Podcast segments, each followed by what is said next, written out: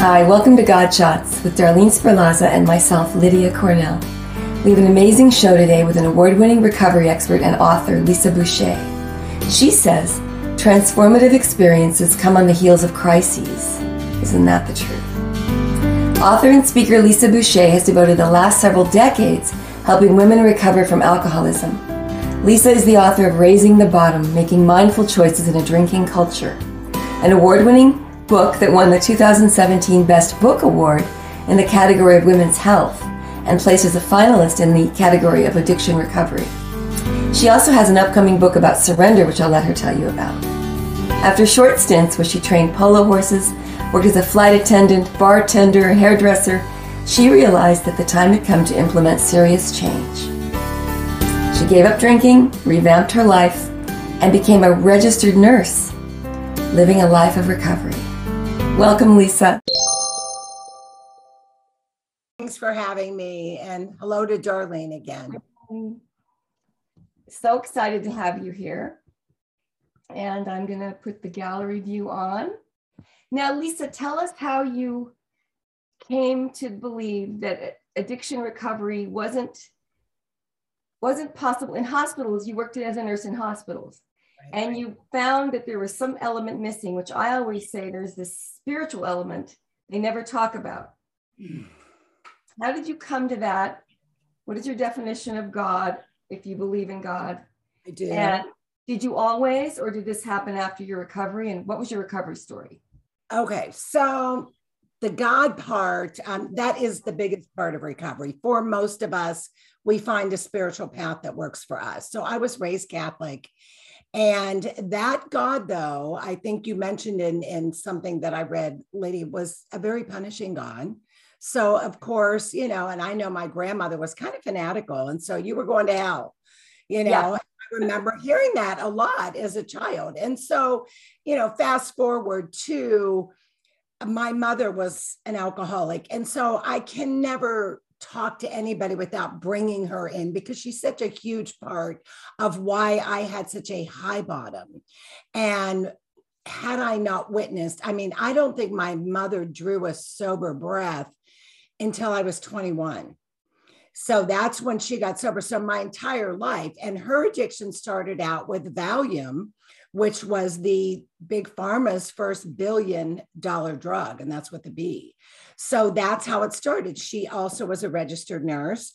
She got the prescription from a doctor. You know, she's got this Italian husband who was not all that helpful, four kids, and yeah, I need something to. So that's how her addiction started, but it took her hard and fast. So it was the pills and the, you know, passing out and the car wrecks from the time we were just little. I don't ever remember our home not being completely chaotic.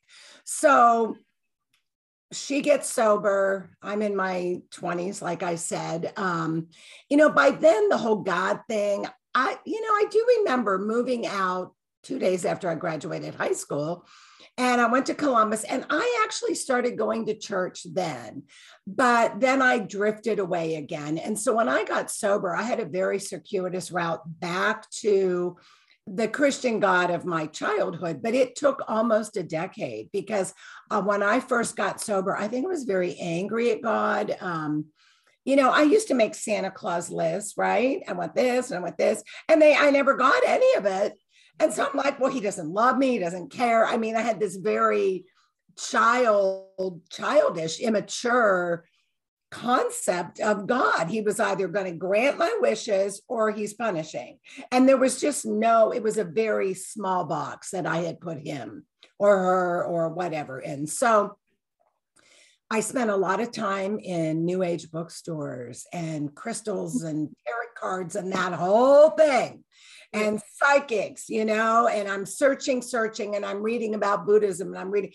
And I found my way back to, I happen to still love the Catholic Church. I like all the angels and saints. I like the statues and the candles. And, you know, but even now I church hop. You know, I have twin boys and they were, went to Catholic school and then they went to Catholic high school. And neither one of them are choosing like my one son i have two granddaughters now super cute little babies and they're not choosing to raised them Catholic so far, and that's kind of stinging. But they've gravitated more to the the larger Christian, non-denominational, which is fine. You know, I said your job, in my opinion, as a parent, you have to teach your child God, and I don't think it matters what form that is in, whether it's Judaism, boot, you know, whatever. But we need to give our young people something to grab onto that's bigger than them that you know i find a lot of comfort in like angels and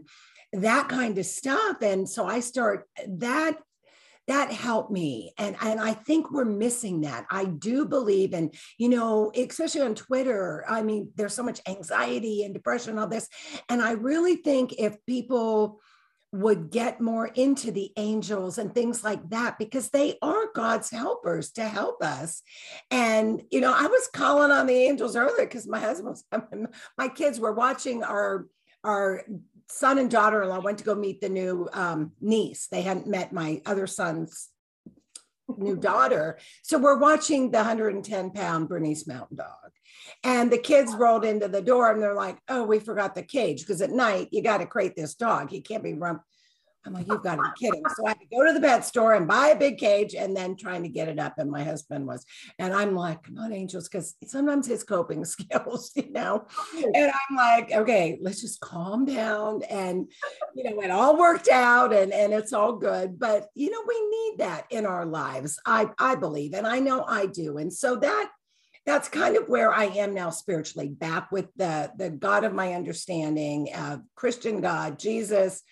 That is who I believe in. And so that's where, you know, my addiction, but that was a long couple decades to really get back there. Like I said, I was sober 10 years before I really got back to it. And then I did some other things, like I was doing a recovery Bible study with a man, he has since passed on, but it was at a Baptist church, and he had spent 20 years in the pen. Oh. And he oh. had a level of spirituality that I have never seen. And really, some of the, yeah, I mean, I have found some really spirituality that is so deep and so layered from people. This man knew the Bible. I don't think I don't think he made it out of eighth grade. Okay. But his knowledge of the Bible was stunning. I mean, stunning. And he could like pull passages and just peel them apart. And it was so interesting. And I did that for like a year, and that helped me. So, you know, I did all these things trying to find my way because I was lost, not only with the drinking, but I was lost. And, and, what was your first um, and Darlene, I'd love you to ask a question too. What was your first practical application of the tool of surrender that first time you had to stop drinking? I mean, how did that happen? I had a mystical experience that I still am trying to explain to sect to people who don't want to accept the concept of God.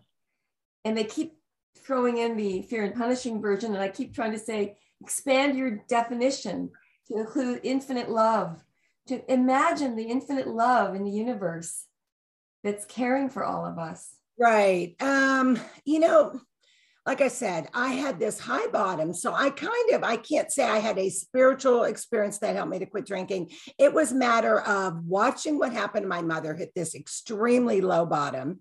And her story is in the book, by the way. So um, that was kind of a little God story, how that ended up there because she had passed. She was on several years before I started writing the book. And um, because this is my fifth book, and she would say, I wrote, I was writing fiction, and she would say, Why don't you write about alcoholism? Why don't you write about women? And I said, Mom, there's so many legs to that stool. I really didn't know what area I wanted to focus on. And she passed, and about a year or so or two later, I get this whole thing like raising the bottom. We don't have to hit these low bottoms because my bottom was pretty much when I knew let's see, my emotions were up and down like a roller coaster. And that's really not who I am. I'm pretty even keeled. So I knew something, you know, I, I was, we didn't have kids yet. My husband's a, a lawyer. And so we were, he was trying to build a practice. We were, had that lifestyle of like work in the day and then go out to dinner and, you know, drinks and all that kind of thing. So that's kind of how it was. But the drinking was really escalating for me, but I still wasn't a daily drinker by the time I got sober. Wow. And yeah, so I didn't drink in the morning, but then I kind of did, you know, like there were a few instances where my mom, when we were living in Dallas, she must have heard the cans popping, the beer cans. And it was like 10 in the morning and I'm painting my nails. And so she thought that was a little weird. So she started chirping in my ear because she's sober by now. She's, uh, yeah, she's about seven years sober. She had this very devastating bottom. Um, and she got sober when she was like 48. So she was much older. But um, so you know that happened and we moved back and that's when my drinking really because you know being a flight attendant and living this i got a lot of chaos from the job the irregular sleeping eating the people you're meeting.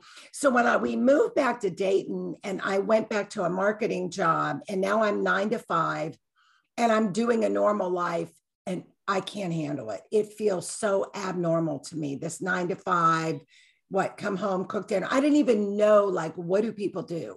Because i was always going to the bar. And so that's when it really started to escalate and then at lunch i started to drink and i had this little bar and so i had an experience where I went over, I used to go at lunch and have just a couple. And then that, of course, turned into three. And then you're pretty much by the time you come back and then I'd shut my office door. But I'm furiously pulling on this bar door and it's it's closed, but it's like during the week. And I'm like, I this, you know, that panic. Oh. And that really struck me as odd. Like I'm overreacting, like I'm furiously pulling this door and I look at my watch and it's 10 a.m. Yeah. And that really scared me because I'm like craving a drink. Oh my God never had a craving before. Yeah. So I was like, Ugh. but you know, that was two years before I quit drinking, but that planted a seed for me. And then, you know, my husband said something about like, I think you have emotional problems because you're all over.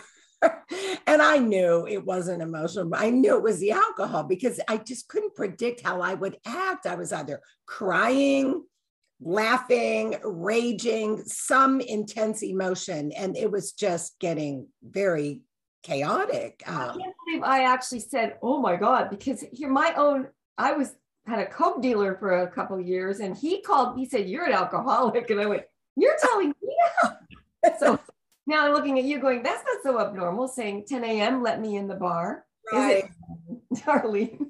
Well for you know for a lot of people maybe not but for me you know and, and especially i'm at work so that's kind of you know yeah not something you should be doing. So that kind of planted a seed and then i ended up losing that job got fired could you imagine that um, for arguing and fighting and whatnot and um, with the boss. And then I kind of I made up this thing. I said, okay, I will know. And this was many, like I said, a couple years later, but I said, I'll know I have a drinking problem if there were three things, and I can only remember two of them. If I get drunk when I don't mean to. And that happened like boom, boom, boom, three days in a row. This all happened within a week. And then the other one, there was this little story where when my husband's brother died, we had this little Honda motorcycle and I was driving this motorcycle. I put a Coors Light in each pocket, and I'm driving on this motorcycle all over the neighborhood drinking. And I'm going through the drive through, the beer drive through, and I'm buying like a single one. So after I guess I'd been doing this for quite a while, and the guy at the beer drive through was like, Lady, why don't you just buy a 12 pack?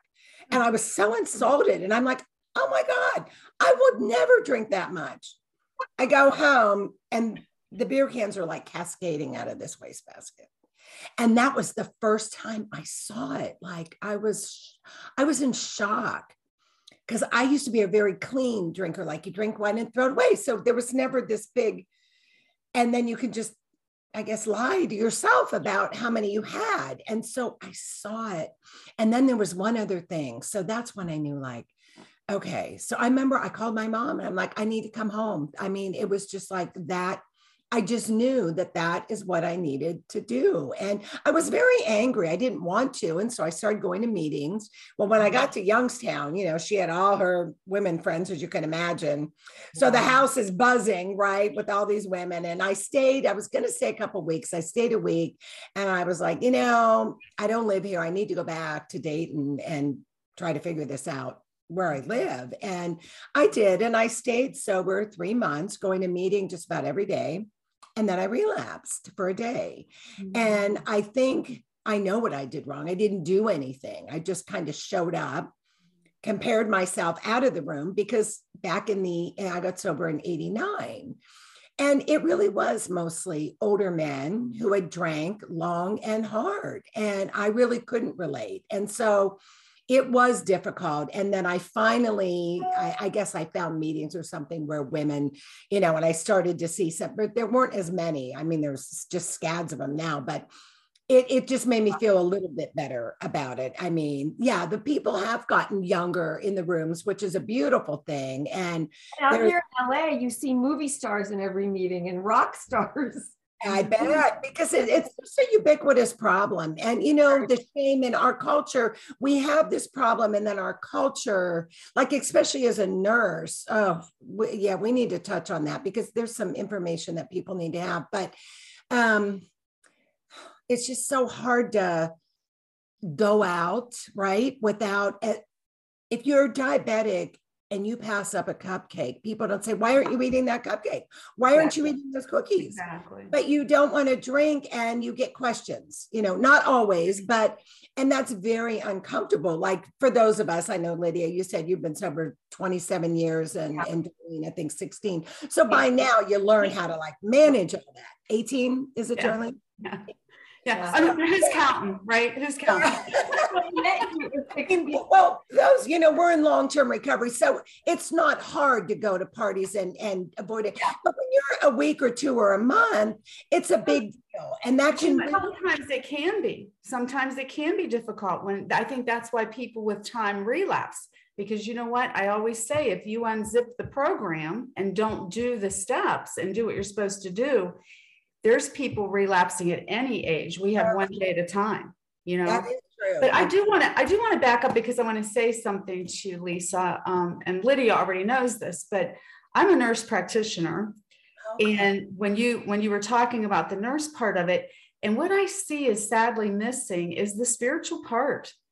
Um, the part that Florence Nightingale really started out with we've lost that due to the pace and the insurances and the acuity that we're taking care of now and different things. But you know when you were speaking about nursing it's like we do i did my doctorate at the university of alabama and it was on spirituality. And i did that with um, lipids with oh, a lipid so cool. and and it really like their their numbers changed. I'll just briefly touch on it again because we've i've talked about it before on here but I wanted to prove that prayer could reduce a lipid panel without any other intervention. Oh. And the oh. University of Alabama took that on. And so we did, I basically used prayer and we added a new prayer each week. And we did this program for 12 weeks. And at the end of the day, when the statistical numbers was, were, was completed, the LDL was down, the HDL was up, and the cholesterol was down, which is exactly what you get with a statin drug. And That's so I think so wait, so let me interrupt you. So did you like pray for a certain group and then have another group that? No, no, they had to individually pray. It was prayer that they took. They and they they oh, some they never okay. prayed. And we knew all of this from the lab draws, and we did a Likert style test. And so it was a very interesting study. And you know, we see miracles all the time in the medical field, and I don't think people correlate that.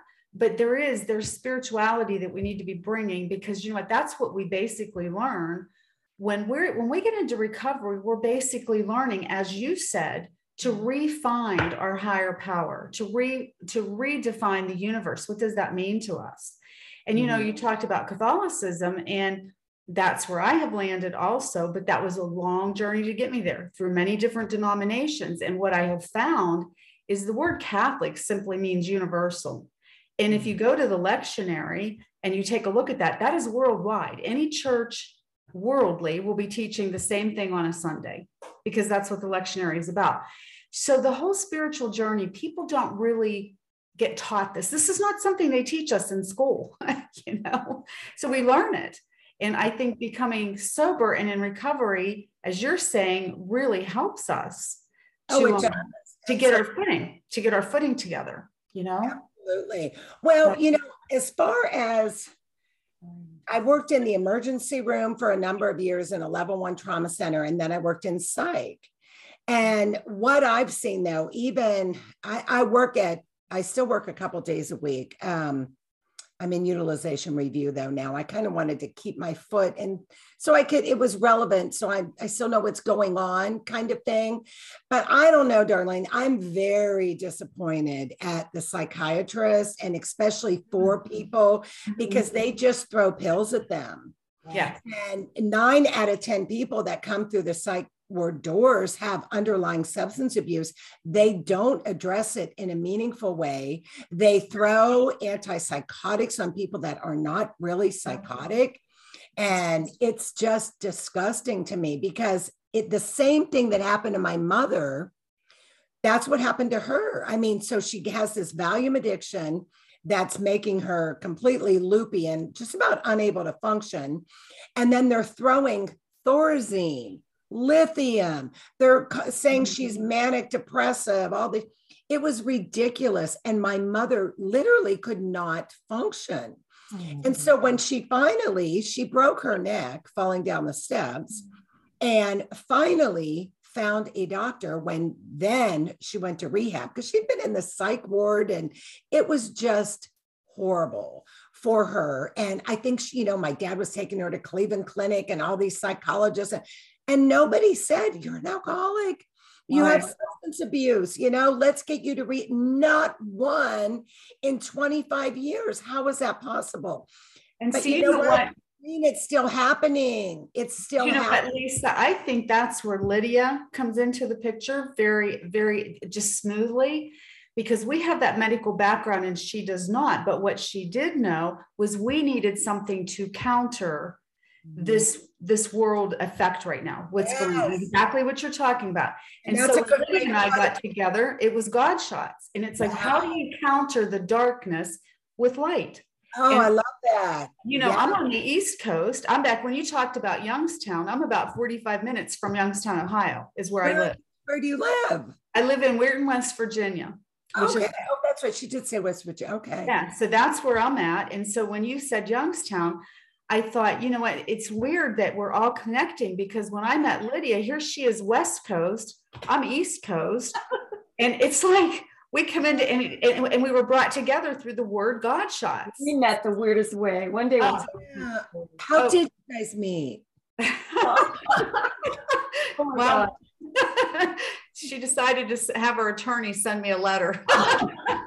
okay oh, it's so embarrassing. I trademarked the term God shots years ago. Dyan Cannon, the movie star, told me to trademark it. She goes, because I use it all the time when I, I heard it in recovery, and I went, we should talk about God shots more. And I trademarked it, thinking I could involve making a nonprofit for everyone to get involved.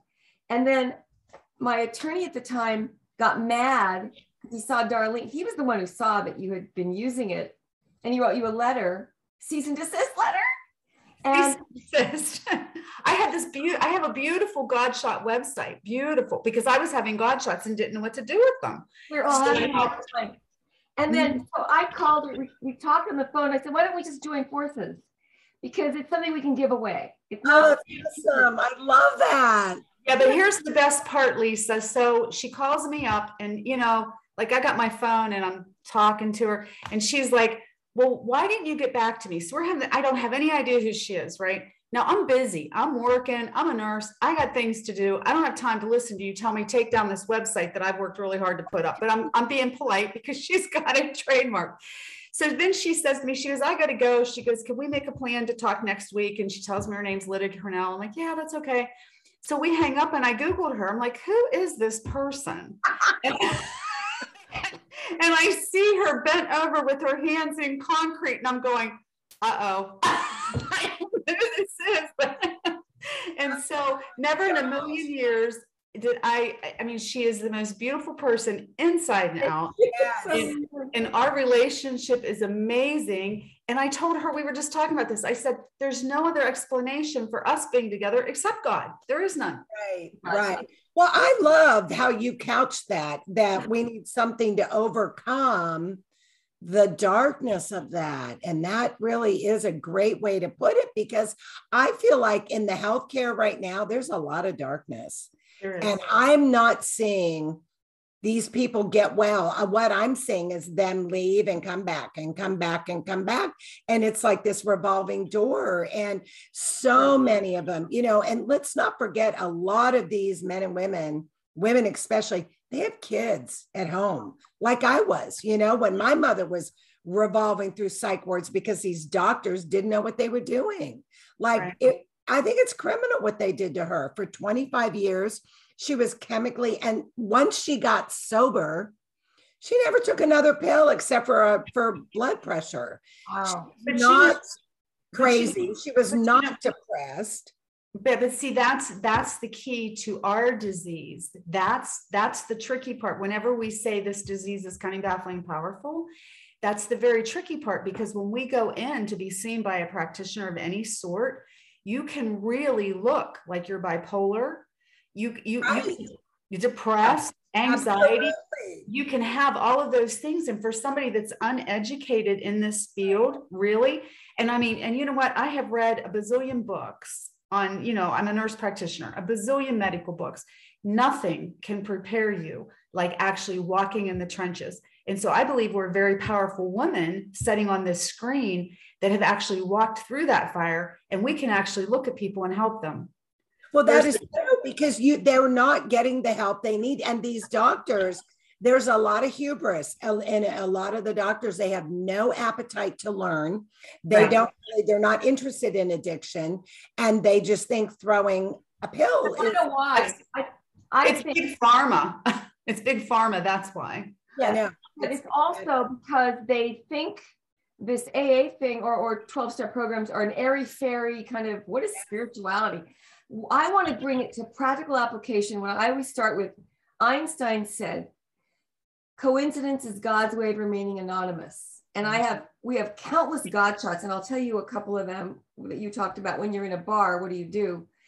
But these matchups, these bizarre, uncanny glimpses of, of this peaceful serenity or this higher power doesn't have to be couched in religion. It can we can open the door to people who are afraid of religion and make it more scientific the way you're doing with the experiments with the lipids. Mm. We have I'm I can I can pinch I want to pinch myself. I had to pinch myself to believe these miracles happened to me. And I want to unwind it back and figure out because I wasn't from a very religious background. I'm going to wind it back and prove it. I want to prove God through science because science God is love, it's universal love.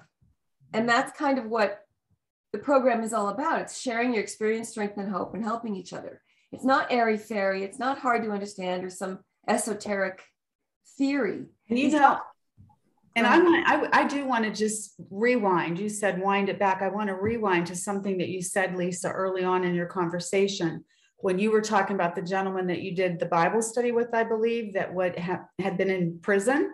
Yeah and you know doing a lot either as being a practitioner or being in recovery i've been into jails and i've talked to people and i've done that type of thing as service right? And the most profound thing i ever heard from a man and this is for all of our listeners for whatever you're going through just hear this statement because it's profound. He looked at me and here he is incarcerated for life for murder right and i'm not afraid to be talking to him because you all of us on this screen know right and he looked at me and he goes you are one choice away from being me mm-hmm. yeah how strong is that yeah. so for anybody There's listening no- that that's true every choice we make is going to be our next building block, either for good or for bad, right? And all I can tell you from my life 18 years ago, because I will have 18 years on Sunday. Oh, congratulations. I, thank you. Thank you. Thank you. But um, so that type of thing right there, I was making very poor choices and didn't even know I was making them. Right. And so once you have recovery, you have at least an option to try to make better decisions because we're all going to fail. We're human. That's the human side of us. Well, I think somebody has like said 80% of the people in prisons, drugs or alcohol is, Yeah, you know, exactly. some were probably in blackouts and don't even know what they did. That's right. Eighty-nine percent of all crime is drug and alcohol related, or even higher, actually. Right. And think Yes. they need help on that level, not with drugs. But what do you call surrender? Your new book coming out is called It, it's called Pray, Trust, Ride Lessons on Surrender from a Cowgirl and a King. Oh wow. See, the, I want to what is the alchemy? What is the magic? See, I have to say this one thing. When I surrendered that first day, a transformation came upon me that was so tremendous. I, I was I started crying, a river of tears, 20 years of hell lifted off my shoulders, and then I never craved a drink from that moment, that one surrender. And that's what I'm trying to say is that you don't have to, if you could take the simple step of, of letting go, how do you let go of your worries and fears? We need to help and lift up people that are really suffering from all in all walks of life, especially, young people who have no grasp of spirituality. What is the concept of surrender? How do you do it? Oh, Lydia, that is a loaded question. That's a tough question because I think it's really different for everybody. And I do think it's impossible to surrender as long as you're living in pride and ego. Those two things will block surrender, right? So that's why for most people, they have to get so beaten down until they say, okay, okay, God, I get you know? And a lot of a lot of us let's face it we're strong-willed you know? We we are very capable people. Most of us are really bright like they say in the big book but i have found that to be true. There's a lot of um, intelligence. And so you know i don't remember ever saying i'm going to beat this i'm going to i don't remember that but it's just that surrendering to like i can't do this you know I, I my biggest surrender moment was in my marriage and i want to share this little story. So we're married four years i get sober then immediately i'm pregnant with twins and then you know i have these twins and then they're six months old and i go to nursing school and my husband's furious he thinks in his twisted thinking, oh, you don't want to be a mother, blah, blah, blah. Well, no, I had the reality, like realization of, okay, if this marriage doesn't work, I really need to be able to put food on the table for my children. Because I'd been in and out of college for a decade and hadn't finished my degree. Even though I was entirely capable, my drinking impeded any progress, you know. So I decided I need a mom job. That's kind of why I picked it, not, you know, um, I just wanted something that was going to be flexible. And so I said, I'm going to go to, and that's what I did. And it was a, the most difficult years because I was very focused with my life was a very small world recovery, school, and the grocery store, and my babies. And that was my world for three years. And our marriage was falling apart rapidly. And we get through all that, and he was going to move out, all this stuff. And, you know, some people saying, well, you should go counseling. I'm thinking, no, I don't want to do any of it. And I remember standing in my kitchen. and I said, God, if you want this to work, you are going to have to fix it. Mhm. I'm done. I'm not doing counseling. I'm not doing anything. And I felt this weight, like you were talking about, Lydia, where you have these moments where you just feel like this weight fall off. And I knew I'd really surrendered because I wasn't attached to the outcome. Ah, Mhm. I didn't care. And I think we can never surrender as long as we're attaching ourselves to a specific outcome. oh my God, exactly. That's control. We can't control. Right. Yeah. I let it go. And I thought, you know, Lord, either you want it to work and it'll work, or I'll end up divorced, but I'll wait till I graduate nursing school. And, you know, and it'll be what it'll be. And here we are 37 years later. It worked, you know, and we did nothing to make it work. We didn't really work at it. We just let it go Oh my and I God. school and my kids were thriving you know because for a while there they were getting really clingy because of the fighting and the chaos you know how that goes and um yeah so it's just that was my biggest surrender more so than with the drinking because you know i think we get sober but now we have to live in this. And that's the hardest part. You know, stopping drinking was the easiest part, really. It was the living without the drink that is the challenge, right? I mean, Mhm. so that was a big surrender moment to not turn back to the alcohol to Yeah. to not live in fear of what's going to happen. Oh my gosh, you know, because you can project and I can still do that. But, you know, I didn't, I really surrendered. And I had so many other things to focus on that I didn't keep taking it back like I do with a lot of other things. Right. So I really gave it to God and I let it go. And I just kind of went on about my life and didn't even really care. Like there was no weeping and gnashing. there was none of that. In fact, he was getting upset and said, well, you know, he was going to move out. And then he brought divorce papers home that he had drawn up. And I'm reading him going, this is absolutely ridiculous. How are you going to live? I mean, it was so ridiculous. He was being really generous. I'm like, well, you're being a fool. So I just ripped those up. I'm like, this is ridiculous. So, Oh. you know, it was, I It- know that if you come if you come from love and service in your heart, like whenever I do public speaking, I go get my ego out of the way. Help me be of love and service to whoever's in the room. And if if and, and in that case, with your letting go, you would hit your hit your bottom with that at that Yeah. point. right. You knew you loved him enough to not let him take all, you know, give you all his money, which is interesting, right?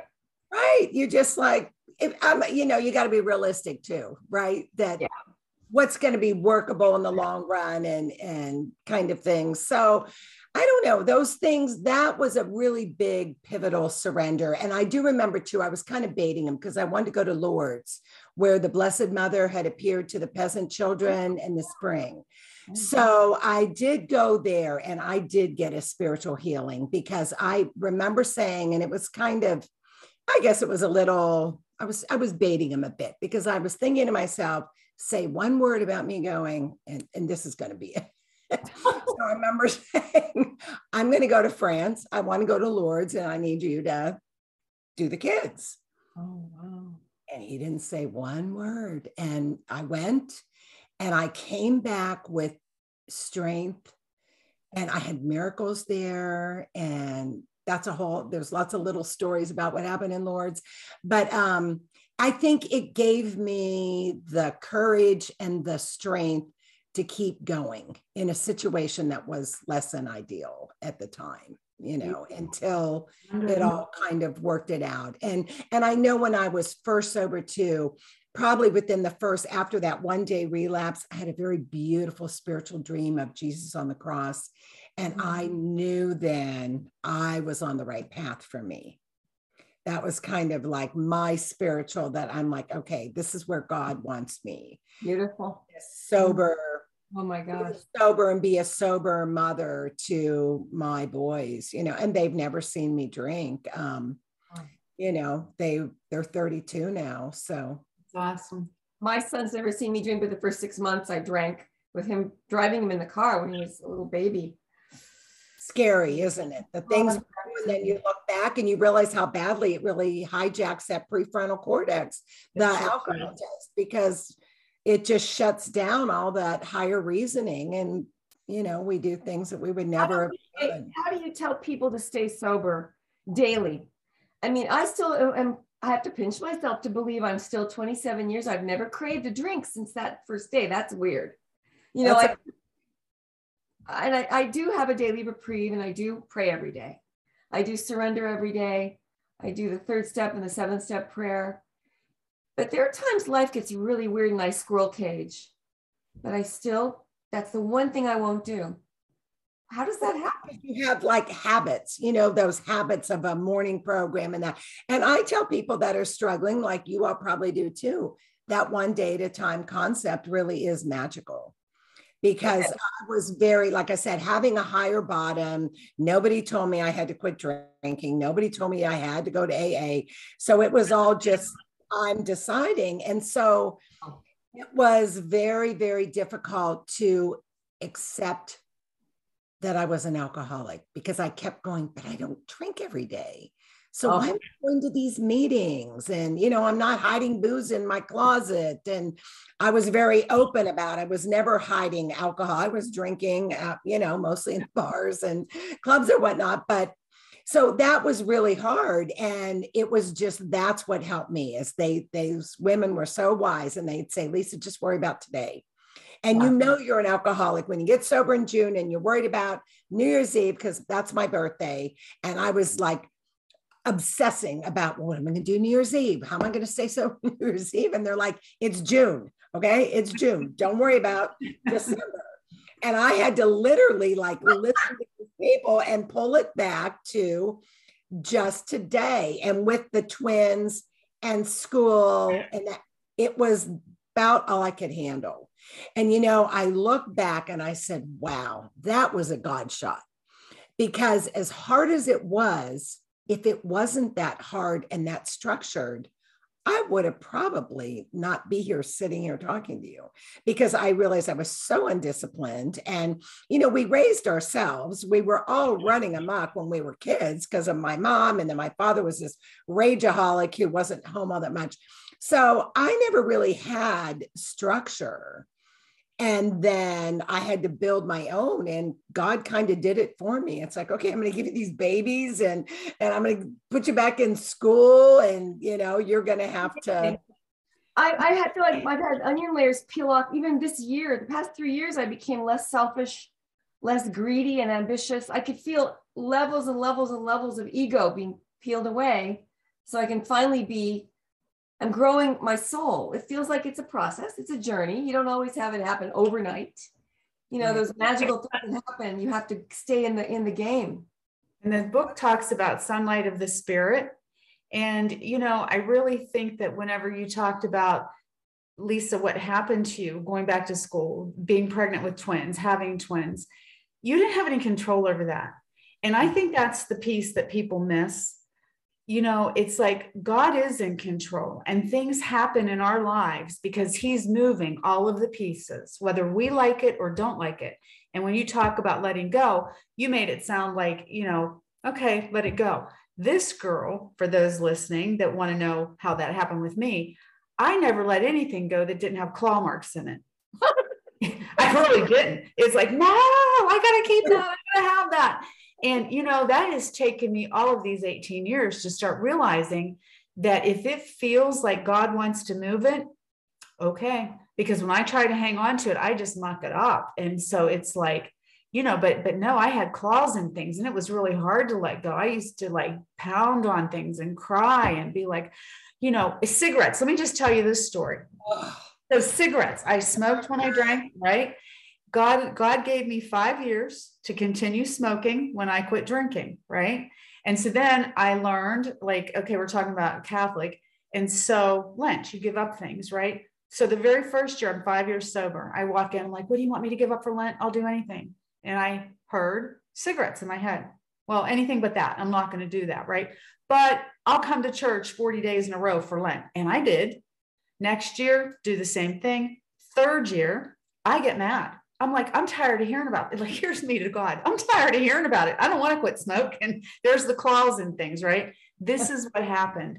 So about week three, I said, I'm not giving up anything for Lent. I don't care. I'm not doing it. I walk out and like, I've got the attitude, I've got the pride, I've got the ego, right? About three weeks into Lent, I wake up and I can't move my neck. And so go to the doc, find out I have like one swollen lymph node over here, blah, blah, blah. Now I'm a nurse practitioner at this point in time. He puts me on 10 days of antibiotics. I go back, still there, right? He looks at me and he goes, Okay, you're a practitioner. What's the next step? That was sobering because I was like, uh, We're going to do a chest x ray. He's like, Yeah, what are we looking for? I said, Cancer, lung cancer. He's like, That's exactly right. I got that x ray taken. He did it for me that morning. It was April 19th of 2009. I had gotten sober in April of 2004, right? 2009 at 9:15 a.m. I was standing in the in the radiology room at this office and my legs started shaking and out, I was staring at the corner of the room and out of that corner came a voice that was firm yet loving. It was the most firm loving voice I'd ever heard and that voice said, "I told you to quit. now quit. Oh, That was it. That's a God shot. I never picked up a cigarette after that. That's amazing. And the doctor that was taking care of me was also my friend. And I was sobbing. And he walks in and he said, Did you look at your x ray? And I said, Nope. And he's like, Then why are you crying? Because it's clear for now. And I said, Because I have to quit smoking. he's like, What? And I never picked up another cigarette. I And love that that. it. And so I know that God is real. He's as real as we are talking on the screen. He mm-hmm. can talk to you. He can, I mean, it's it's it's really amazing. It's really That- amazing. that's a great story. May I ask you one thing, Lisa Word. and Darlene? How do you do you believe that only people who pray can can can get these results? In other words, aren't we all protected, or is it true that only the ones who really are praying can have the blessings of, of God? Oh no, I think God touches people all the time. I think he touches people that don't even like him Yeah. and then they are changed or so no, I don't believe that at all. I think he works equally, but I think once you start to to tap into that like Darlene that story that you just shared, had you not been tapped into God, you would have discounted that or made it something else. It could have happened to, you know, somebody who's an atheist or whatever still happen, but they will explain it away some other way as opposed to spiritual, you know, because they don't want to. But you were talking earlier about science and the it is so exact. And I know I've talked to people that have found God by physics. Mhm. They were when you're quantum physics. Mhm. Quantum physics. Quantum when physics. yeah. realize how exact everything is like in nature and Yeah. it starts like okay there's a divine intelligence here that Yeah. is Yes. yeah so i think god is here for everybody I mean, in the Bible, in the Bible, just let me let me just say this really quickly. In the Bible, it says we are all created in God's image. mhm. Yeah. So if that's the case, it doesn't matter who you are, what you do. We are all in God's image. we're Now- all god's children And and here here's the part though. We have free will. And so if you do read the Bible and you read about the prodigal son, he's the one that walked away from God until he ended up in a pig pen with nowhere to go, no money, no food, no anything, and realized I need to go back to my father, right? And it's the same with us. God just lets us go until we hit our bottom, whatever that bottom may be. You know, you Lisa, you're saying that you had a high bottom. In in the scheme of things, when I meet people, so did I. You know, it wasn't like I was under a bridge someplace with absolutely nothing and lost family, kids, and all that.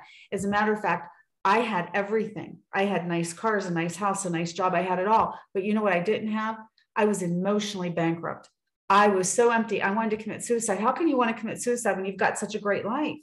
That makes sense. Doesn't make sense. well But and that's emotional bankruptcy. i mean i really don't think like we were saying earlier the doctors the therapists they don't really get it if they're not in it you know and we are uniquely able to help others because we get that like you tell that's kind of you just described what my sister is going through and and i've heard through the grapevine that she's now going to meetings but you know she's married to a heart surgeon has this big life and she's a hot mess you know and it doesn't matter the jewelry the cars the, none of that really Right. it doesn't matter It doesn't. it doesn't make people happy it really doesn't And- And you know what? This here, when I get on to do God shots, no matter how busy my day has been, no matter what I've had to go through, when I sit down and I come into this room and we start discussing this, it's like, whew, this is this is the good part. This is the good stuff. what Yeah. matters in life really and Exactly. goals because it is so hard to watch people suffer and their lives just aren't working and their kids are suffering and it breaks my heart it really does but you know there are mm-hmm. those too that just they don't want to give up that lifestyle of their party friends and they're just not going to and so i also and, and as a nurse practitioner i'm sure you see it where these women in their 50s and 60s start to get really sick with liver problems heart problems Absolutely. you know, from the decades of drinking, and Oh. they keep on, but they don't ever stop. I, and I think sometimes money is a big hindrance because when people don't lose anything, because there's always a financial net around them, kind of like my sister. I mean, she's going to be 65, and I, I was kind of losing hope that she'd ever get sober because she's not really had, she's had a lot of consequences with her kids get, being done and things like that, but not where, you know, if she's banging her carp or whatever, they just fix the car and move on, right? And they like to. Actually, your body gives out. Well, and that's you, just and, you have, and that's that's a bad journey at that point. it, it's that's a terrible a journey because mm-hmm. that's exactly what happens. The body just can't take that amount of alcohol when you get in your fifties and sixties and seventies. You know, it just right. And that's a, that's a hard that's a hard thing to watch because little by little they're destroying vital organs. Oh yeah, and, and yeah. That, they become very ill. You know, my my stepsister died of full blown alcoholism at 49 mm. a couple years ago, right before Chuck died. Her my mother's husband, my stepfather. It's sad. It's very sad, you know. But our our culture glamorizes alcohol mm-hmm. to a point that people are ashamed to not drink, and that's what I think we need to change that message. Like, why are we? I know we don't like ask people why they're not drinking but i think we need to bring it out there more that it's very cool to be sober and in control and i talked a lot about that in my book like why isn't sober the new cool you know and make it fun because it is kind of cool to have all your faculties about you yeah. and not be in a vulnerable position right where you don't know where you are or who you're with or i mean that's really dangerous and just to be able to make healthy choices and choose like fun things. You know, I've yet to meet an alcoholic that doesn't get sober and find their gift. Like you guys found this, or they start painting or gardening, or they start doing something creative exactly. that they didn't do before. Have you noticed that? Yes. And a lot of talent. I believe God intersects humanity through creativity, through art, through through appreciation when I was taking a walk one day and I noticed all these flowers, I went crazy over the flowers and the beauty. And I started looking up. Butterflies came over. I'm not kidding. I had a mystical experience with butterflies. And I began to realize all God wants, or I call the universe is interactive. It needs playmates. It wants to interact with us. And the minute we're grateful and we're in the present moment appreciating it, it starts to give us our dreams. And I had so many magical little gifts that day of the thing I wanted to see most in the world was a monarch butterfly. It came right over to me. Come on. And do you know, whenever you talk about butterflies and, and the transformation from the caterpillar to the butterfly, yes. and when it's in the cocoon, and how when it starts to mature and is trying to break out and it's struggling to get out of the cocoon, right? Just kind of like we struggled to get out of an addiction. Anybody that is in addiction of alcohol, they're going to have a little struggle because it's a habit, as you mentioned earlier, Lisa. But once you get out of that cocoon and out of that addiction, then your life starts to just explode with vibrance and butterflies and all of the magical things that you get to see. And I'm just grateful. Like I'm looking at this platform now that I don't know, Lydia, I don't remember when you trademarked, but I know I started God Shots in about 2016 on my end. Mm-hmm. And so I look at the the length of that, you know, the years preparation to be to this point, to have a platform, to have somebody beautiful like yourself, Lisa, come on here and share books and your journey and, and help people. This is just getting the word out there one moment at a time. Somebody, I guarantee you, I promise you, there are people listening to this show right now that are going to write in, call in because we've touched something. And I yeah. know that because that's how God works. All the time. Yeah. That's the God shot. The God shot is that we, as two medical practitioners here, could bring the message out to people to start waking up in the medical profession. Yes. I mean, they have to start to cross that they have to stop prescribing drugs and not looking at the root causes and the spiritual solution, which doesn't have to be all religious. It can be first taking a step forward to appreciating the beauty of the universe. Mm-hmm. And I think the unified field is love. God is love. I mean, you can start that simply, but I can't explain how I'm sober every single day. I was a radioactive drop down dead drunk. I almost dropped my baby down the stairs in a blackout and I went to a one moment I surrendered and everything changed. Come on, explain this to me. So what, yeah, what made you? we keep that's what I want to I want to investigate this source of infinite love in the universe. Is it real? I know it's real. I've had practical experience of it.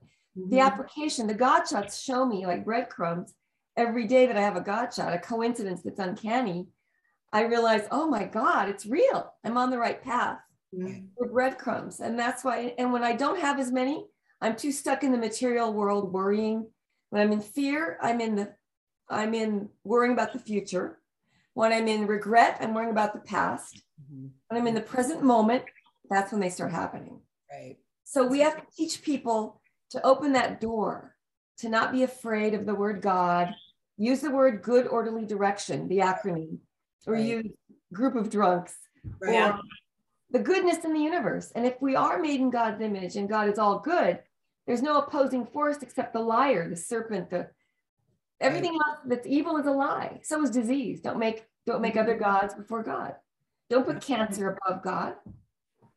Don't make and, it. You and here's the other thing too, and, I, and and Lisa, you may or may not know this, but one of the um I don't know if it's it's just the oddities between Lydia and myself. Like she comes from the perspective of the universe and those type of things. And I came from a background of being very um, Bible centered and, you know, church oriented and that kind of stuff because that was in my history.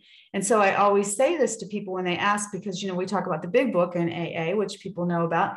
And then there's the big, big book, which is the Bible, which is kind of based, you know, AA was based on that. And Bible just basically stands for basic instructions before leaving earth. You want to know what to do? Read it you know, that's it. Just read it because it's all there.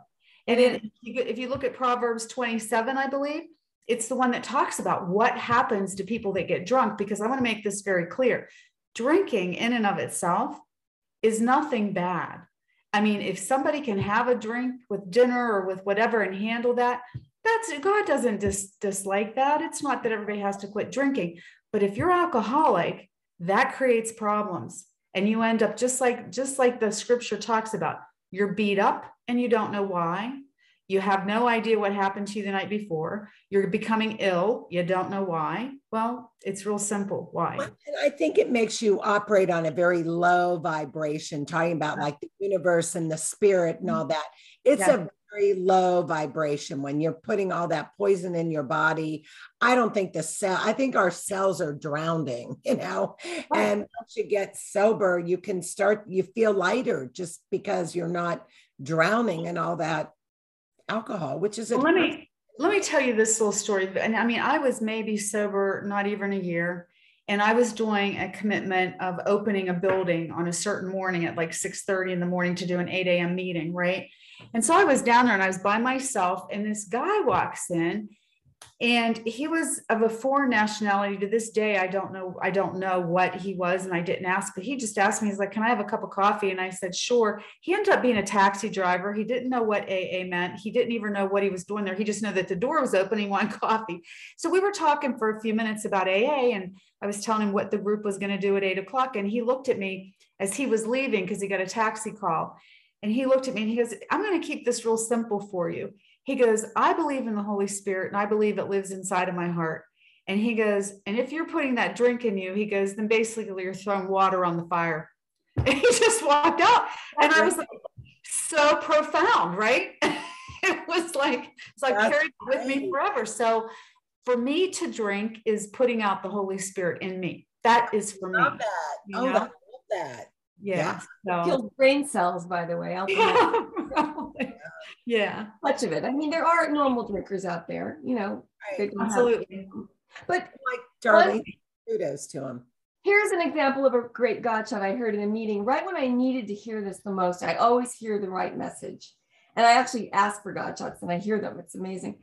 Um, a woman friend of mine, I'd like to have her on the show, by the way, and introduce all of you to her she was struggling on Wall Street. She was in the Wall Street banking industry and they all went for drinks after work every every single day.